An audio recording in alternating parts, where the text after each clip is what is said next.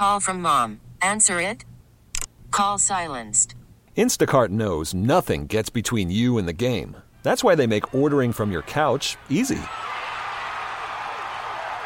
Stock up today and get all your groceries for the week delivered in as fast as 30 minutes without missing a minute of the game.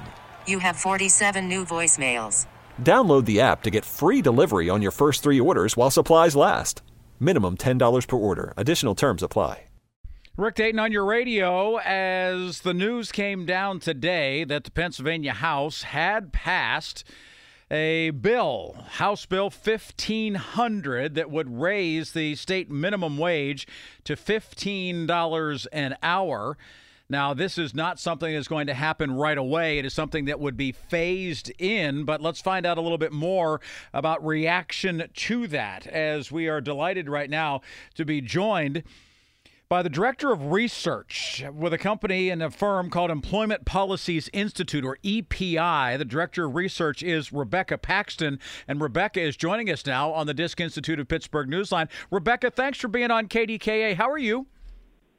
Rick, thank you so much for having me. I'm so well. How are you? I am doing great. So, uh, this is something that, again, is not a done deal. This is simply one part of it in that it's passed the Pennsylvania House of Representatives, still would have to be passed by the Republican controlled Senate, would have to be signed by the governor. That is expected, at least the governor's signature. Whether it passes the Senate is a whole other issue. But let's set all of the politics aside and look at it from the standpoint of what does raising the state minimum wage to $15 an hour look like? You have released a statement today from EPI and you've looked at some of the numbers. What does it mean for Pennsylvania?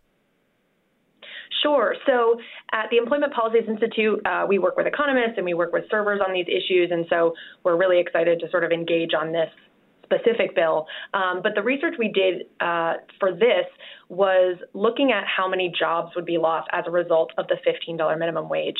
Um, and by the way, there's some other pieces of this bill that um, the 15 piece is getting um, a lot of attention, but it would also raise the tipped minimum wage up to $9 an hour. That would more than quadruple the current tipped minimum wage. Um, and it would also uh, create inflationary increases every year after the minimum wage hits 15. So there's a lot of pieces to this um, that would affect a lot of different folks across Pennsylvania. And so what our study found is that um, this bill could cost up to 86,000 jobs lost, um, and 32,000 of those would be tipped workers, so folks in your local restaurants and bars.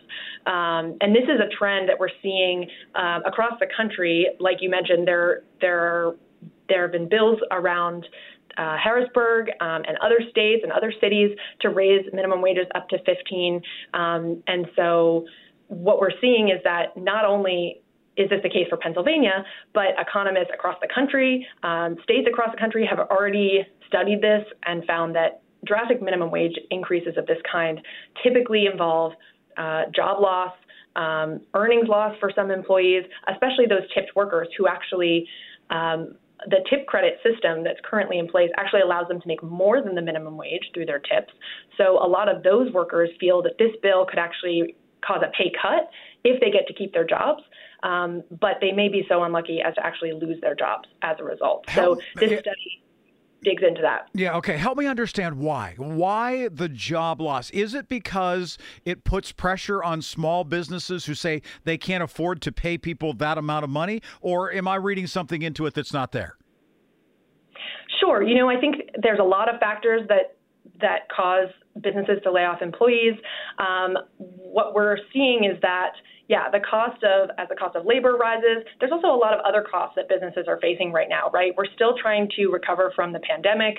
A lot of businesses are still struggling. Employment is still not at um, the the level that it was before 2020. So mm-hmm. businesses are still really reeling from the effects of that.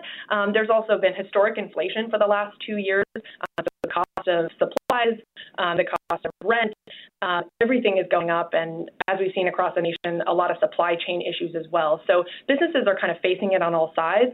Um, and it's not that employers don't want to pay employees what they're worth. You know, listening to the hearing yesterday, a lot of lawmakers spoke to this that, you know, employers want to do right by their employees, but um, if they're kind of forced to make these changes so quickly, um, you know, they're not allowed time to adjust. And like I said, those those additional adjustments past the $15 mark won't let businesses really get a breather um, and adjust to some of these changes. They'll have to kind of keep adapting year after year. Rebekah Paxton is Director of Research for the Employment Policies Institute. It's a nonprofit research organization that really looks into public policy issues surrounding employment growth. And their statement that came out today says that by going to $15 an hour in Pennsylvania, that would kill approximately 86,000 jobs in PA and nearly 32,000 of those being tipped jobs, meaning waiters, waitresses, bar bartenders, et cetera, people who make a lot of their money based on tips. Now, you mentioned the inflationary increases that are built in after the phased in increase gets to $15 an hour. That simply is tying in the minimum wage to whatever the rate of inflation is, or are they, they building it in based on a specific number? So it's based on the rate of inflation uh, than the, the year prior. So, like we've seen over the past couple of years, there are a lot of unprecedented events um, that can spike inflation. We've seen four decade high inflation across the country. Um, Pennsylvania is no exception. And so, you know, these adjustments every year could be pretty minimal, but they also could be really big. Um, and the state does that calculation every year. So businesses won't necessarily know what's coming in the next year. So you're saying if, for instance, uh, if we look at $15 an hour being the base and we look at an inflationary number that was, say, 8%, which is what we saw here in the last year, that would mean then that the, the minimum wage goes from $15 an hour to 8% more than that, to go 16 20 an hour based on inflation? I mean, if my math is correct, that means that it's a mandated increase of $1.20 an hour based on inflation. Right. So, um, and by the way, you know, this bill would bake those increases in. The legislature doesn't have to review those and mm. sort of take a step back and say, what has the impact of this been even up to the $15 point? Yeah. Um, so it sort of is a runaway train, if you will, of of increases. And exactly like you said, um, you know, that could be a dollar twenty increase. It could be a twenty cent increase. Sure. And and the problem is businesses don't necessarily have a huge warning as to what's coming. Why do you think that the tipped worker wage of nearly quadrupling, going to nine dollars an hour, why why do you find that so problematic? Sure. So at the Employment Policies Institute, um, not only do we work on the economic side of things, but we also work with a lot of uh, servers and bartenders and other tipped workers around the country and in Pennsylvania. And essentially, um, the tip credit system uh, allows for restaurants and bars to provide these tipped job opportunities where um, these employees make more than the minimum wage in their tips. Um, and actually, Pennsylvania recently um, shored up protections for these workers. So these workers actually have to earn at least $135 a month in their tips to be considered a tipped employee, to be um, for this wage to apply to them. So Pennsylvania has been looking out for for tipped workers for a while. Um, but essentially, if you get rid of this system, um, I'm from Arlington, Virginia. In the District of Columbia, they actually just eliminated the tip credit, and mm-hmm. we surveyed restaurants, and essentially the the first thing they said they were going to have to do just to keep in business and to just keep some of their employees, they were going to have to eliminate tipping. They were going to have to introduce flat service charges or you know flat wages. They were going to introduce automation. They were going to have to lay off workers. So essentially, uh, you know that again creates cost pressures on the on the restaurants that are trying to keep these folks employed and and tipped, and you know it turns it into from a lucrative, flexible position for a lot of folks into kind of a flat wage position. So a lot of servers say to us that they see this as a pay cut, not a pay increase. Interesting. Well, thank you so very much, Rebekah, for being here and explaining these things to us. And and again, do you have any sort of ties whatsoever to either side in this debate, or EPI is is is completely party neutral?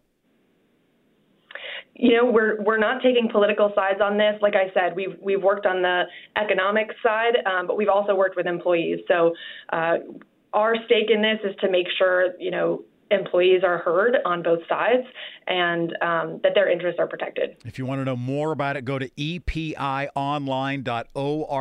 EPIonline, all one word, .org to learn more about what Rebekah's been talking to us about. She's a director of research at EPI, Rebekah Paxton. Thanks for jumping on KDK today. We appreciate it. Rick, thanks so much. Yeah, really good stuff from Rebekah Paxton here on KDKA. All star closer Kenley Jansen, we have a question. What's the best podcast of all time?